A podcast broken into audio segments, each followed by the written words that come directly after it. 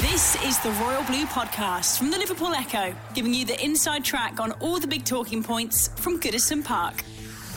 Hello, everybody, and welcome back to the Royal Blue Podcast in association with Sport Pacer. I'm Phil Kirkbride, and today joined by Dave Prentice, Chris Beesley, and Paul Wheelock as we chew the fat over the major talking points at Goodison as we are in the middle of this 17 day enforced break from the action. But as ever, plenty to talk about and sift through. Uh, we'll be discussing stadium, obviously, a couple of fairly significant stadium stories this week, and I'll be asking the panel if Everton are now talking more confidently and less cautiously about a move to Bramley Moore Dock as the weeks progress. Just before we sat down to record this podcast, Idrissa Gueye has um, quotes from him have been merged from France. So we'll be discussing that. Uh, we'll be talking about Tommy Gravesen. Obviously, I'm sure you're aware a book about Tommy's wild, wonderful, and weird mm. career in life uh, has been published and released today. So we'll be talking about that. And something many of you have been reading uh, today, uh, we did a big piece on Henry Onyekuru, and I'll be asking the panel whether they think he's worth a go next season. Um, Prenno, we'll start with Bramley Moore Dock and the stadium. The two things that I re- refer to are the results of the first part of the public consultation, which came back very positively, um, overwhelming support from the city uh, for Everton's move to the waterfront. And the second one was the announcement of a, an extension a new deal with retail partner Fanatics. But the significance being that the club spoke about that deal extending to Bramley Moore and the creation of a world class retail space, mega store in mm. old money uh, at the new ground. Do you do you feel the club are very slowly slough, softening that that understandably cautious um, approach and wording about the stadium because of previous projects have fallen fallen down and, and you know do you think mm. now are they talking more confidently are you more confident that this will happen to, to be honest I, have always been relatively confident uh, just because of what we've heard from people at the club, you know, behind the scenes. Uh, you know, the mood music has always been quite optimistic, even if what they're publicly saying wasn't. Um, and the public consultation is the latest step in that direction. And I know, you know, to most people, it's so well, public consultation, of course, people are going to say they want it. But the club were very, very nervous and very, very apprehensive about that procedure. Um, you know, public consultations don't always go well. Uh, I remember speaking to somebody at the club about, um, I think it was when the, uh, the the Isle of Man ferries went out to public consultation and 36 people responded.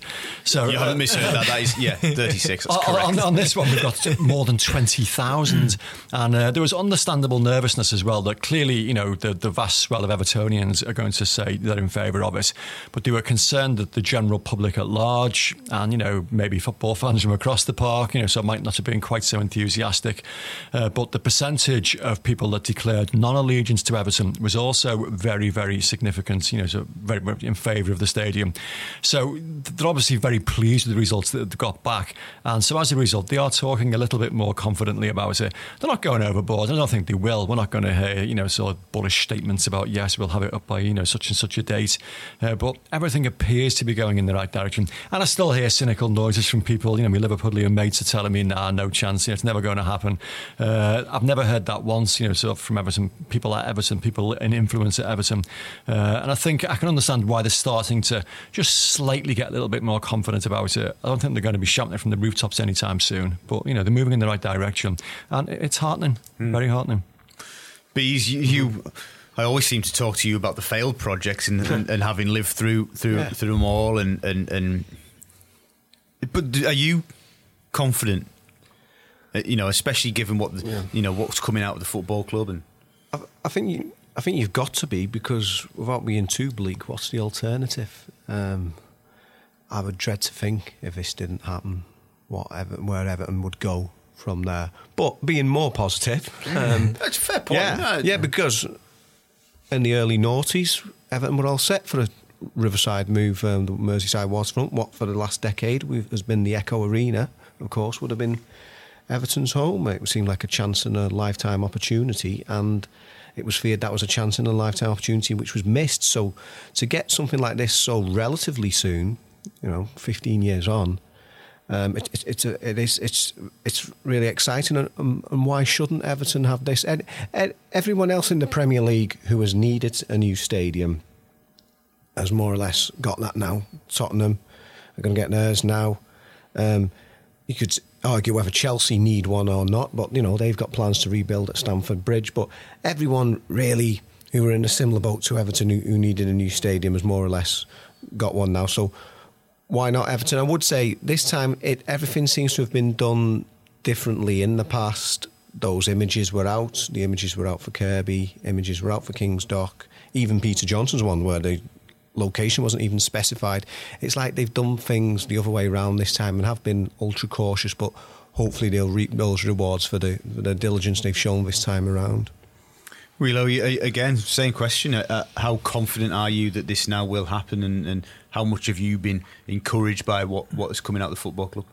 Listening to you guys and what you've been saying for a long time now, it does give me that confidence. I'm not going to lie, there's always a little cynical part of my brain somewhere like going, I'll, I'll believe it when I'm actually sat in Bramley Moore Dock. But I, but I'm encouraged by the process. You know, I, I, every kind of step of the consultation so far, it doesn't look like the club are leaving any stone unturned, and I don't see the I don't see the need for impatience or panic or rush with this because this is an actual, real crucial juncture in the, in the club's history. I know I think Gav said it could be like the most crucial mm. part in the club's history. So I, I, quite like it that they've been cautious because this is such an important step.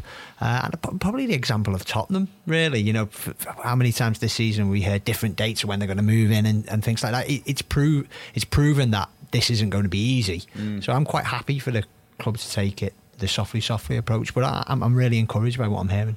But how much are you looking forward to actually, you know, like as Bees as Bees referenced, we've seen designs before, but the next uh, second stage of the public public yeah. consultation in the summer, the planning will yeah. will involve designs, and we will see, you know, designs for the first time. I mean, do you are you still a buzz about that? Oh, I can't wait, can't wait. I mean, uh, there's there's been tentative nods towards designs and you know the presentations that uh, Dan Meis made, you know, at the uh, St Luke's Church, um, but nothing, you know, formally you know, encompassing like you know a stadium plan, and he's had long enough now to absorb you know, so all the ideas that are being put to him, all the messages, you know, the fans are being canvassed, you know, so in great numbers and told what they want.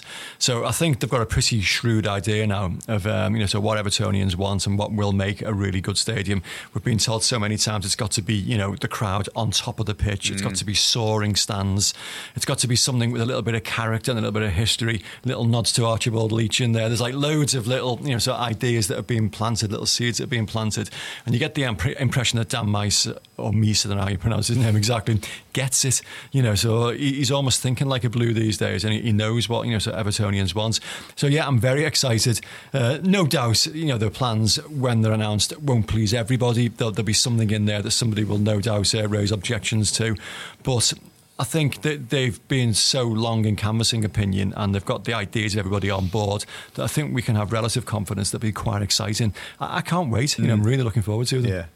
But he's just on on Dan actually, mm-hmm. and, and, and, it was last week when we when we picked this up, and, and just for those people listening who, who, perhaps didn't see the story, Dan's other project, if you like, at the minute. Um, in Italy, mm-hmm. uh, has received a boost recently, but there's actually similarities in terms of size and maybe we say maybe maybe the look as well if people want to check that out. Um, yeah, I, I, imagine the Everton design will look a lot different than the Roma design, but there are certainly quite a few parallels. Uh, mainly that um, it's uh, 52,000 capacity with scope to increase to 60,000. So it's it's more or less the same mm. size as what the plans are for Bramley Moore Dock, the proposals, I should say. Um, and it's also obviously uh, an iconic riverside um, site on the, the, banks of the, the Tiber, no less. In, Sounds in, to me, but it's like an echo recce, this, isn't it? Prenno? Just think about it. yeah, yeah. And it's been, and, and, and like Everton's, it's not come quickly. It's taken a few years, I think. It, it's uh, it's been, it's been about four uh, years. It's been a bit of red tape, it feels. Is that correct assessment? Um, yeah, there's, uh, been, there's been a lot of objections. I'm not too sure what the. Um, I think it's over um, both um, the, the, funding and uh, the uh, infrastructure around the stadium. There's been various things, but it was last week the the mayor of Rome finally gave it the, the green light. So it's not been easy, and um, there's a lot of similarities to, um, um, the Everton situation. But I think what Dan himself has, has said, obviously, um, it's it's very much for what Roma want and what Everton want would be entirely different. Um, it's based in in many ways on the old classical the, the Colosseum, mm. this um, sort of a, a, bowl which is this, this prevalent style in in Italy. Whereas you'd imagine, like um, Dave said, Everton's would be uh, rather different. It'd be the the four sides, whether that's obviously got the, the corners as well, but it's not going to be ball shaped. I don't, I don't think, and it will have those those steep um, stands mm. and uh, close to the pitch. So, I imagine it will look very different, but overall, in terms of the size of the project and the location, there are there are a lot of similarities. Well, just last one on, on the stadium. How important is it for the club, as, as, as Chris alluded to anyway uh, earlier? How important is it for the club? To finally make this move, when you consider that this week Sasha Ryazantsev, board member, has said that the, the challenge is for the club to reduce their reliance on the broadcast money, which is obviously a huge part. I think it's something like 69% of, of, of turnover. Uh, and that comes from two things commercial, which we know the club are, are trying to improve, and he said a new stadium. So, how important, therefore, is it, amongst other things, for the future of the football club? Hopefully, it would be a game changer in a way because when uh, Farhad Moshiri came in, we were probably all hoping that he could bankroll all the way into the top four, and it's certainly proven in these last few years it's not that straightforward, is it? And a lot depends on your player recruitment, and it does seem now with Marcel Brands in there, we're going to have to box a little bit smarter than what we've been doing. So maybe this, the stadium, can give Everton a bit of an extra edge. I thought it was really interesting what you were saying there about like the mega store because I think it's something that maybe Everton have lacked a little, you know, in terms of you guys would know better than me in terms of like the, the commercial side of things. I think you said it yourself. Then they've, they've got a little work, bit of work to do. I just think it's. I, I just I'm really excited by the this the everything about it mm. because. Mm. To go off on tangent a bit, one of my favourite stadiums in the world is the Millennium Stadium in Cardiff. Right. Just that the fact that it's in the city centre, and I know this is a little bit outside yeah. of this the centre, but I just think it's just endless the possibilities about it. And, and certainly from a, a revenue stream uh, arguments, you can imagine that it could really open up stuff for the club. Absolutely. Um, Willow there for they mentioned uh, player recruitment, and we're going to jump uh, down the agenda actually a little bit and talk about Henry Onyekuru. Uh, Everton are growing increasingly hopeful that he will be able to get a work permit this summer, uh, playing for Galatasaray in the Champions League and last night in the Europa League. Plus, he's creeping into the Nigerian setup. Um, Prenno signed in the summer of 2017, the record summer of spending, but one that perhaps lacked that clear strategy that we now hopefully have with Marcel. Um, on Onyekuru worth a go? He's an unknown. He's the mystery man, isn't he? Well, we've only seen like uh, YouTube clips of you know goals and fairly dodgy celebrations um, from uh, from his time in Galatasaray. Certainly, I know Belgium he had uh, issues with injury. Uh, so I don't really know a great deal about him, I have to say. Well, that's but the thing, isn't it? Yeah. The, the, good thing is that Everton clearly do. I know, you know, so the piece that you've done this week, you know, Marcel Brands indicated that the uh, the club have been watching him quite, you know, meticulously, um, if not in person, every week. You know, so certainly, you know, so videos and tapes of the game. I think you know they've seen him a dozen times this season. They're clearly aware of what he's doing, and the fact that they are now quite confident about getting a work permit suggests that they think he's you know got a part to play mm. in the club's future. It just. Um, I'm not quite sure where he would fit in immediately because for me, you know, to use a bit of an old-fashioned phrase, he looks like an inside forward to me, rather than a, the out-and-out centre forward that we clearly need at the moment as a matter of some, you know, top quality centre forward that we need as a matter of some urgency. Uh, you know, he looks, you know, more like the kind of you know role that you know, so maybe Calvert Lewin, maybe Richarlison, you know, sort of being playing someone that cuts in from the flanks. But, you know, right side, Ademola Lookman hasn't made it his own. Theo Walcott certainly hasn't, you know, so who knows? But that, that's all for the future. The fact is, he's a young lad who's uh, progressed quite significantly. The club have been keeping tabs on him and like what they see. So, you know, fingers crossed that things will happen, you know, sooner rather than later because the work permit has been a big issue. And I know in the past I've suggested I uh, didn't have total confidence in ever seeing him in a blue shirt. Uh, sounds like, you know, so the people in you know influence at Everton are quite confident that won't be the case any longer. So fingers crossed, we'll see. But you know whether he's going to be you know so absolute sparkling talent, we'll have to wait and see. But uh, how much do you think? Oh, how sorry? How big do you think that the gap is between scoring? 22 goals in Belgium's top flight and then going to Turkey and scoring sort of around I think he's got less than 10 this season to to come into the Premier League you know, I'm thinking of, of, you know thinking recent examples maybe would would on both sides of that argument, but I imagine people would initially think, well, Tosun was was the main man in Turkey and, and he struggled. Do you have concerns about that, or do you think we've just got to give him a go anyway?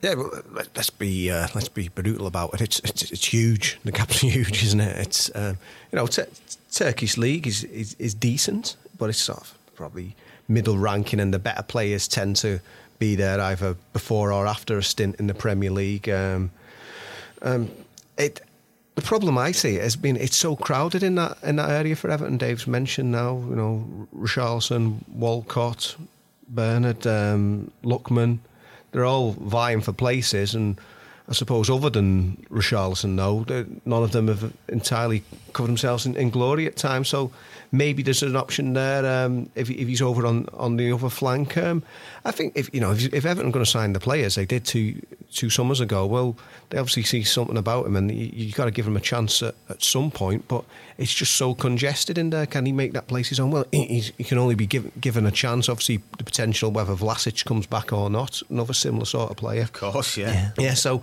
it's almost like an embarrassment of riches. I mean, without necessarily having the quality, there's there's there's the quantity certainly Yes. within the squad there of, of options. So, but you know, without being given a chance, we'll we'll never know.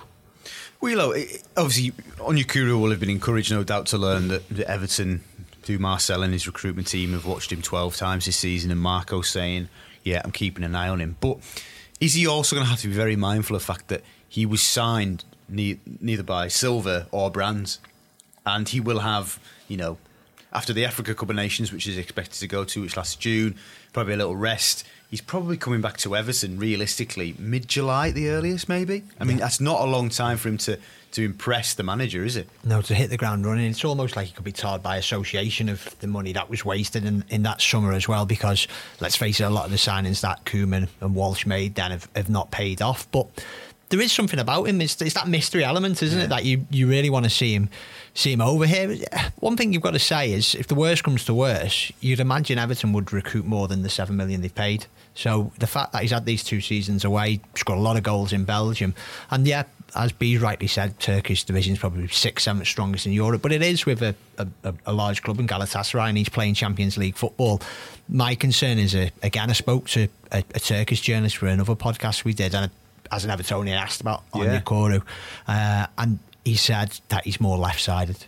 He said he may play through the middle for Galatasaray because they're really struggling for a striker, but he said where he's performed best this season and scored most of his goals is on the left side and probably That's bad news, isn't it, for him? but that's only one person's pers- perspective. He sounds like, as Dave said, an inside forward, and Mm. a, a lot of those players can play both sides and go differently. My concern is: is he going to be anything different than what we've Yeah. got? But does, does he improve us Yeah. vastly in that area? Yeah. but he's scored a lot of goals, hasn't he? He and that's what Everton haven't got at the moment. I'm just intrigued to see him. It'd be great to see him play a couple of pre-season games, wouldn't Absolutely, it? Absolutely, yeah. Judge ourselves.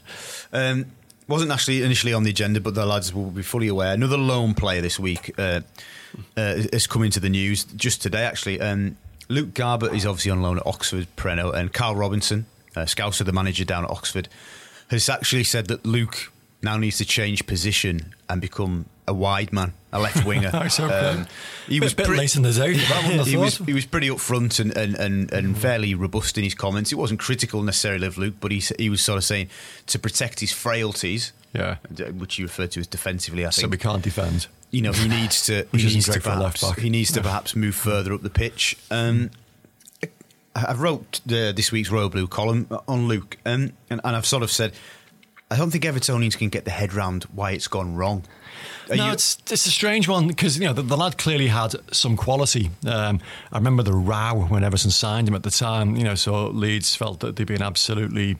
You know, robbed blind. You know, they were absolutely appalled at the, uh, the the figure Everton eventually paid for him, and he looked like he was, you know, a Leighton Baines heir apparent. You know, and that was it 2014, 15 Yeah, or 15, 16. 14, Yeah, yeah, yeah, when he um, he made a handful of appearances and looked like he had all the attributes. You know, a, a lovely left foot, a great ability to you know sort of ping a good quality cross in. He's doing it in Europe, Good, good, well. yeah, good, good, good set piece deliveries as well.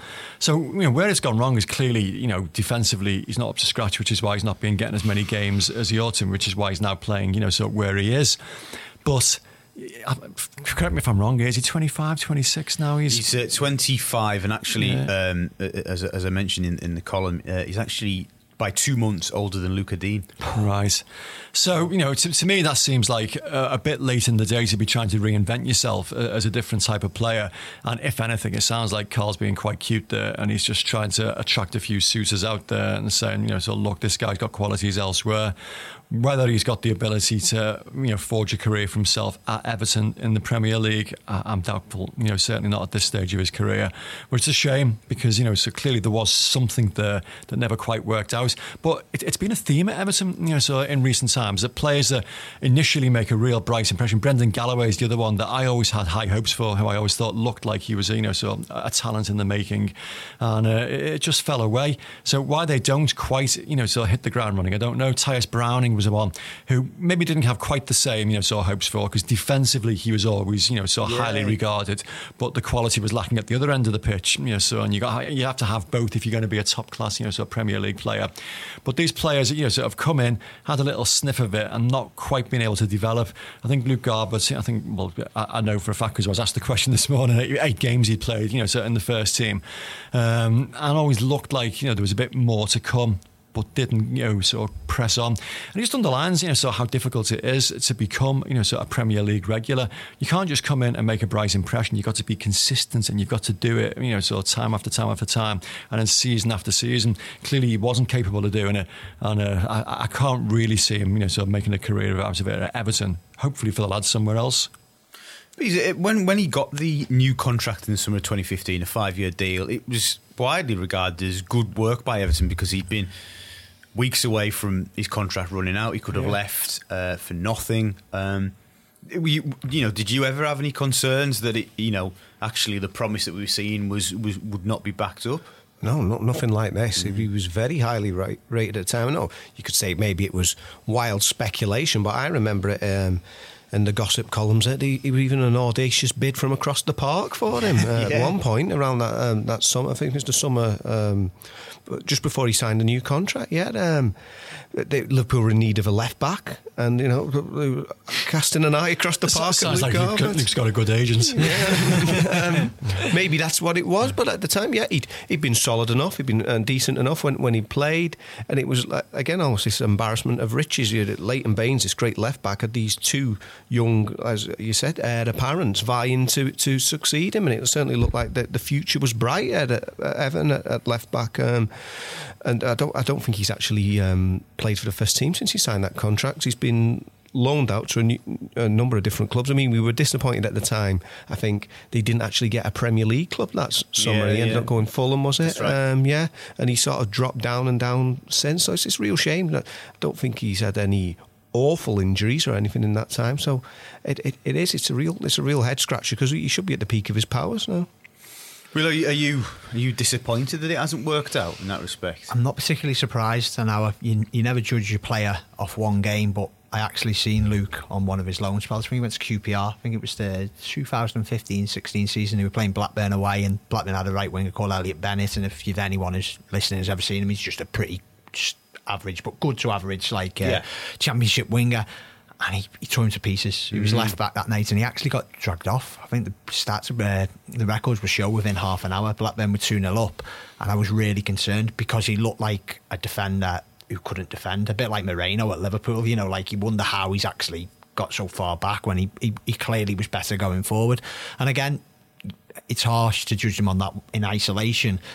But then you look at the other loan clubs he's been to, and he's, he's never really kept a place down, as there. So there's obviously talent there the fact that he keeps on getting these other loan clubs. But when I read your piece from Karl Robinson, it kind of struck a chord, really. Mm. I, am not sure if he's a left back, which is quite surprising because when he did play, as the lads have said there, for Everton, he, he looked pretty good.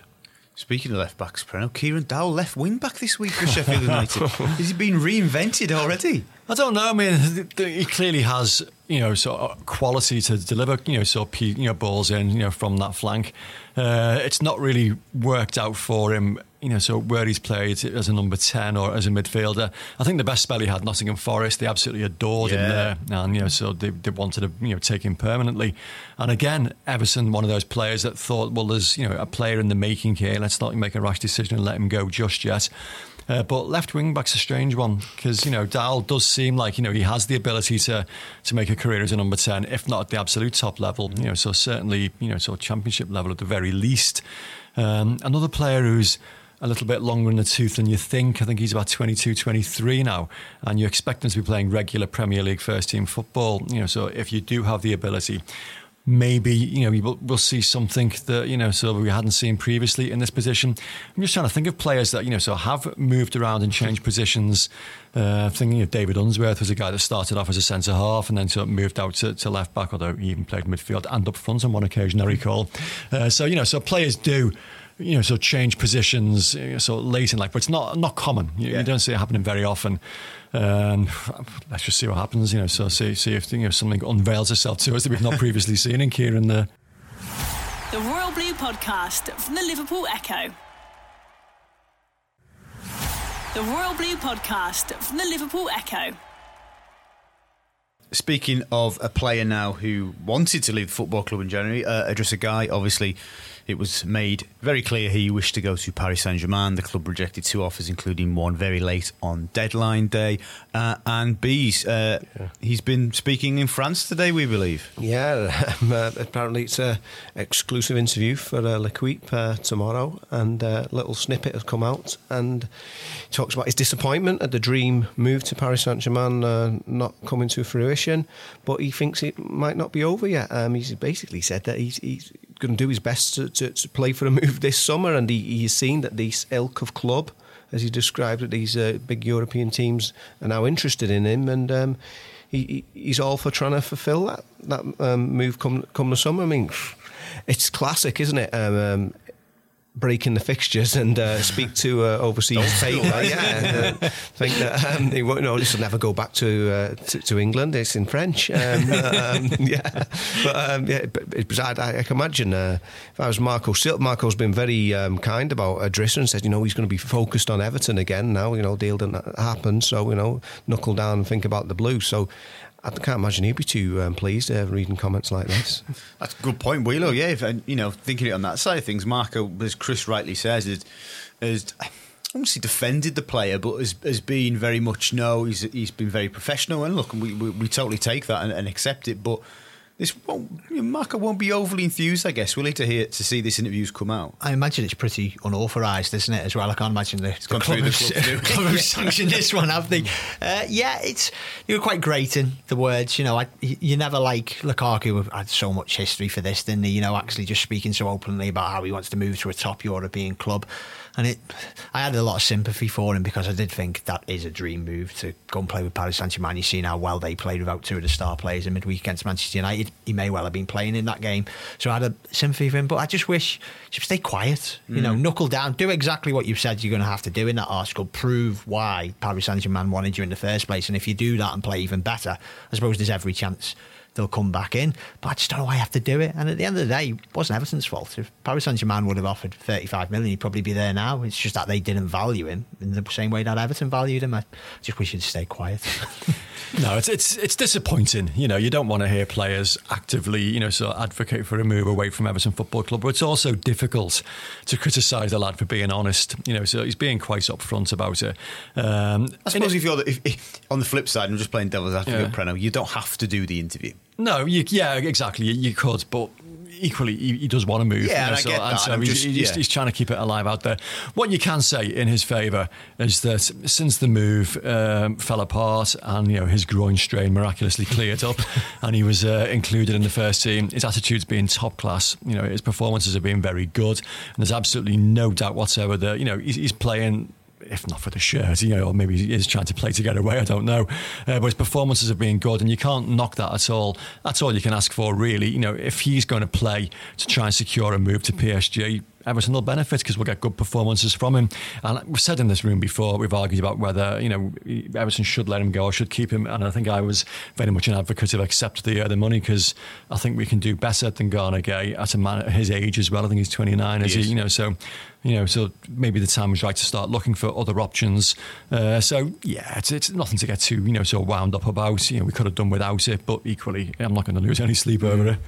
Um, Bees, it's interesting you mentioned it in your response actually, because the perceived wisdom from France uh, uh, towards the end of the month in, in January was that this is a one-time only chance f- f- for Gana, um, and that in the summer PSG would have the time and perhaps shuffle the resources around and go for somebody in inverted commas better, perhaps younger.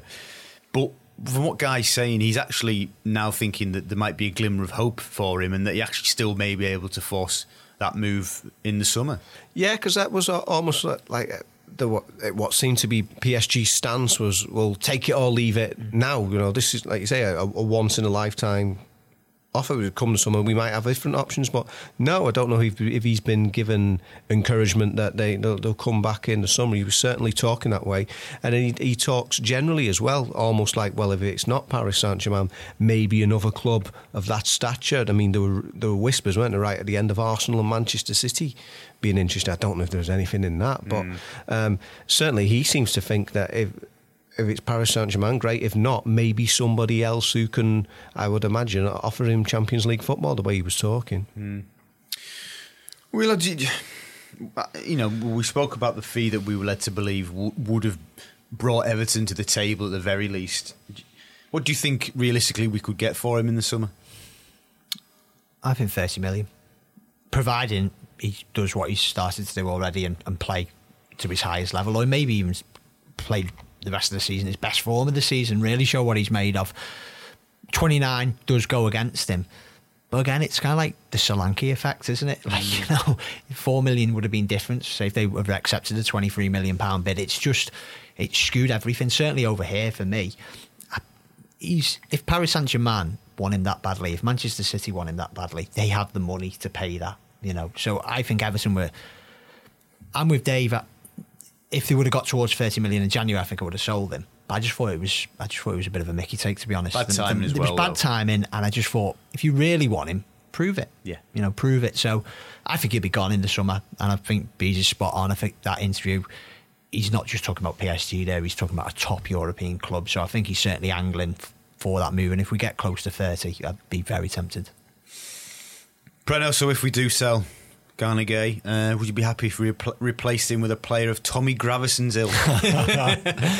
Um, I'd never had Tommy down as a midfield enforcer. Um, wonderful character, you know. So I, I, I loved watching Tommy play. Um, always brings a smile to your face, you know. So thinking back to him, you know, because stories about his, you know, sort of demeanour on the training ground and that, you know, legendary. And I always remember.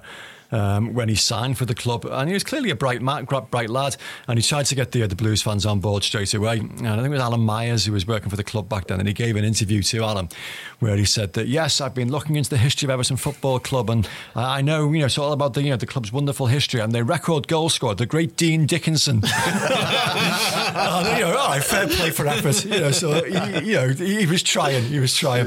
And uh, uh, what I do remember from his time at the club is that all the players that we spoke to then, and they were in the days when we used to be able to go down to the training ground, you know, pretty much every morning and every lunchtime. So you would, you know, so canvas views from the players a lot more frequently than you're allowed to nowadays. And to a man, they all raved about the quality he had. He was the best footballer at that club in terms of quality. Um, just had, you know, so real football brain on him. Um, a little bit, you know, so odd in his behaviour at times. I mean, um, oh god, uh, Baz's book where he talked about, uh, you know, this is the, a club physio who was actually terrified to go onto the pitch to treat him because he never knew quite how he was going to react next. Uh, he'd be screaming at him and shouting at him, just just a, a, bit of a one-off. And then there was always that bizarre story about it when Real Madrid signed him, and uh, the suggestion was that, that Lee Carsley was having such a great season that they actually got the wrong man. They were actually Yes. looking at the other bald, you know, so Yeah. uh, midfielder. Nonsense. I mean, Tommy Gravesen, you know, was good enough to play for Real Madrid and did play for some time. Shame that, you know, when he came back to Everton for his second spell, he was a shadow of the player he was. Uh, just didn't show anything like the quality he'd had. But for two or three seasons, he was, uh, you know, so uh, a shining light in the blue firmament. He was a decent player and what a player that we'll always look back on fondly. Sure, uh, our colleague uh, from the other side of the park, though, uh, Ian Doyle, won't mind me sharing this anecdote when uh, Ian was with the Daily Post and covering Everton pre-season in America. Uh, uh, Ian fainted one afternoon, and, and the players were aware, and he was in a hotel room uh, next to, I think, Tommy Gravesen, and they bumped into each other the next day, and. Tommy was saying, "Oh, I heard you. I heard you fainted, Ian. Yeah, yeah, I did. Yeah, yeah." He said, "Oh, my friend fainted, and then he died six weeks later." and then just left it at that and walked off. Thankfully, Doyley is still with us, by the way. that, that, that sounds like Tommy. Yeah, completely. Um, Chris, when you, when when you know Tommy is brought up, what do you what, what do you think first and foremost about his time at Everton? I was actually left wanting more because Dave mentions about what a talented player he was, and I was looking through the book before. Tony Hibbert gives him the ultimate accolade. Says he was In, the, in the book, uh, Yeah. the new book, Mad Yeah. Dog Gravesen, yeah. yeah, um, most talented player I have ever played with, ahead of Wayne Rooney. So I mean, to come out with something like I that, know, yeah. But the, yeah, you just felt he was capable of so much more in, in a way. In that he, he was so talented, and sometimes because he was a bit erratic, he'd he'd, he'd, uh, he'd make um, the, the wrong um, decision or he'd overplay something. So like getting sent off on David Moyes' first game. Quite, yeah, yeah. a bit 28 wound minutes up, in, wasn't it? Something like that. yeah. So, yeah, there, there, there were up, there were ups and downs. But um, I just, I just wonder. Surely Real Madrid couldn't have signed the wrong player, but it was intriguing that. They, they supposedly brought him in as a defensive midfield holding man, which was more Carsley's game. Whereas I think when people saw Gravesen, they saw the bald head, they saw the fist pumps. You, you could perhaps be um, misled to thinking that he was some sort of um, def- defensive midfield enforcer or something when he actually was much more of a playmaker, really. Yeah, he didn't tackle, or he couldn't tackle, Yeah. you know, as that red card showed. Um, but no, he had ability to drift past players. He had a great, uh, you know, sort of vision, and he was a top class uh, penalty taker. Uh, you know, whenever you know we got a penalty and Tommy was on the ball, you were always pretty confident. Uh, that season, the uh, the 2004-5 season, where Everton finished fourth, and uh, he was quite integral, you know, sort of everything that went on that season. That was why when they allowed him to join Real Madrid in January, it was like a real, oh, really, what are you doing? You know, of moments. Um, but, you know, it, it was just, that was an absolutely bizarre season. To sell a player of Wayne Rooney's quality in the summer, then let your influential best player go in the January and still finish fourth. That was maybe not quite Leicester City style miracles, but, you know, it was still an incredible achievement. But Tommy was like part of everything that, you know, happened in the first half of that season. He was, you know, a top player. Fortunately, when they did get rid of Gravesen, they were able to bring uh, Mikel Arteta in, Yes. weren't they? So that's not Yeah. bad. No, indeed. No, good swap. Uh, Will, I had, had a conversation with a uh, Danish um, journalist who rang me up, who see who was sort of asking me questions uh, in, in a short interview earlier. Is I think I think in Denmark they're a little bit bemused as to why Tommy Gravesen is still this figure uh, that is talked about so much that somebody would write a book about him. Um, what would you have said to that question? Well, I haven't read the story, so I can understand why there's a book about Yeah. him now. But he, he was. It's just he, he was a personality around that time, and I think I don't know whether it's football as a whole now, but certainly in, in this Everton team of recent years, seem to lack those kind of people, you know personalities, people who you really love, you know, and and he was that, but. He wasn't just like a madcap cult hero. As Bees and David rightly said, he was a real player as well. I remember one game, I don't know why it sticks out in my mind, but I think it was Villa at home. It might have been the game when Schmeichel scored, you know, Where he scored, 3-0. oh, he scored yeah, the goal yeah. where he dribbled past yeah, about four and he was just Yeah. absolutely immense that day. And like, it was a really good Everton performance, wasn't it? Apart from the, the couple of late goals back. Uh, maybe that's Tommy turned the lights out on us there. Uh, no, I, yeah, it's just it's the personality he brought to the team as well. And I think for a number of years now, Everton have lacked players like that. And I say I, I didn't know half the stories that are coming out, but uh, I can understand why a book's being read by written. Sorry. But part of that is he, he, he goes against the grain, doesn't he, Tommy, of what, you know, with the greatest respect, a lot of modern Premier League footballers are, are like in public and and, Yeah. and you know he, doesn't say things that are on script he says what he wants and and, and, and the like and Oh, totally. I, I remember, um, as I said before, we used to go down to Bellefield every day, and uh, you'd see Tommy turn up in like this. It was almost like a shoebox. It was, uh, I think it was a Datsun. Uh, it was a green Nissan Micra to was it? That's right, Nissan Micro then. It was a very, very small car. And, uh, you know, you'd see, I think at the time Kevin Campbell had a Bentley Turbo. Uh, Duncan Ferguson. Duncan Ferguson had something very similar. Uh, other players had, you know, these huge Jeeps and things. And then Tommy would like rattle through, uh, you know, in this tiny little car. I remember talking to him about it once and saying, you know, so I'm not taking the Mickey here, Tommy. I had a car very similar myself, I says, but, you know, so the money you're on, I would have thought, you know, so you could afford something a little bit more ostentatious than that. And he just said, why? Why would I have a, you know, so a, a car bigger than that? Does me, that's all I need. And that's just the kind of man he was, you know, it didn't bother him at all. And then, you know, so obviously in his, um, uh, you know, so post-football career, was the other story about the the porn star that he shacked up with as well. Married, I believe, yeah. Uh, or married, yeah. You know, so again, you know, just it didn't bother him in the slightest. You know, so that that's just you know what he wanted to do. He'd go ahead and do Yeah. it. He was he was uh, a very very honest, single-minded individual. You know, so true to his convictions, and you know that's that's something to be quite uh, quite cherished, I would say. Well, according to the book, Prenno, uh, it was a green Nissan Micra, and it was his winter car. and, and, and according to uh, Super Kev, who's, who's quoted in the book, he, uh, Tommy had told him that it was great for getting in the little spaces in town.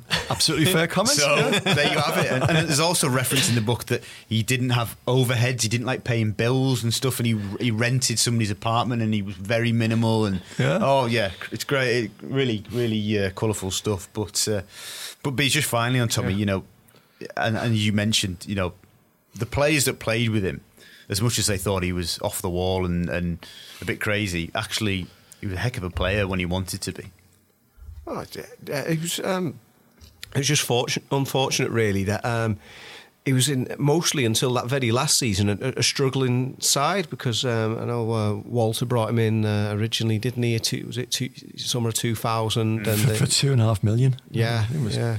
Some signing. Big overhaul of the midfield that summer, um, if, I, if I recall. Um, Obviously, a lot, lot, of changes there. Was it um, Alex Nyarko coming in as, as well, and Niclas Alexandersson? And by the way, just yeah. sorry to jump in there, yeah. but Alex Nyarko is a player that always figures in like sort of the worst Everton teams of all time, and that really winds me up there because you think about Alex Nyarko when he arrived that summer, you know, four and a half million, that was a big deal. And for I won't go overboard here, but for three or four months, he was an absolute top class player. That great goal he scored down at Spurs uh, in the 3 2 defeat, the back heel he scored in a, in a pre season friendly. Yeah. Um, he was a player, and there was a suggestion by Walter at the time that he'd had some kind of religious conversion. Um, and they actually, you know, so he feared that he could injure, you know, so fellow professionals, you know, so if he carried on tackling the way in which he was tackling, and so he chose not to. And he, he, was, he was, an odd character. You talk about Tommy being odd. I mean, obviously Alex was as well. And uh, I remember, you know, he, he, then went missing after his infamous, you know, so Arsenal walkabout, yeah, yeah. and uh, eventually came back to Everton. And I remember uh, going down to one of the hotels on the East Lancs Road to talk to him, and he was like quite contrite and quite focused and a guy that clearly wanted to make, you know, sort of go over his career again. But something was missing. He wasn't quite the same player. Uh, but certainly for two or three months, he looked like a player. He looked like somebody that, you know, sort of could have been, you know, sort of a real valuable Premier League footballer. And then, you know, in true Everton tradition, something went horribly wrong. but he was never quite the absolute disaster uh, he was made out to be. You know, so for, he start, started off promisingly and fell away badly. yeah. Right, uh, we will leave it there. Thank you all very much for joining us today, and thanks to the panel. Uh, entertaining stuff. Uh, remember, you can subscribe, rate, and uh, review us on iTunes and the Acast app. And probably worth a mention as well. On February the twenty seventh, Royal Blue goes live at the Baltic Market. You can get your tickets. Uh, an evening of quiz and Q and A hosted by Alan Myers. Myself and Prenno will be on the stage with Greg O'Keeffe and Michael Ball, of course, our top columnists. So uh, get your tickets, get involved. It promises to be a really good night. Um, thank you very much for listening. This has been the Royal Blue Podcast in association with Sport Pacer. You've been listening to the Royal Blue Podcast from the Liverpool Echo.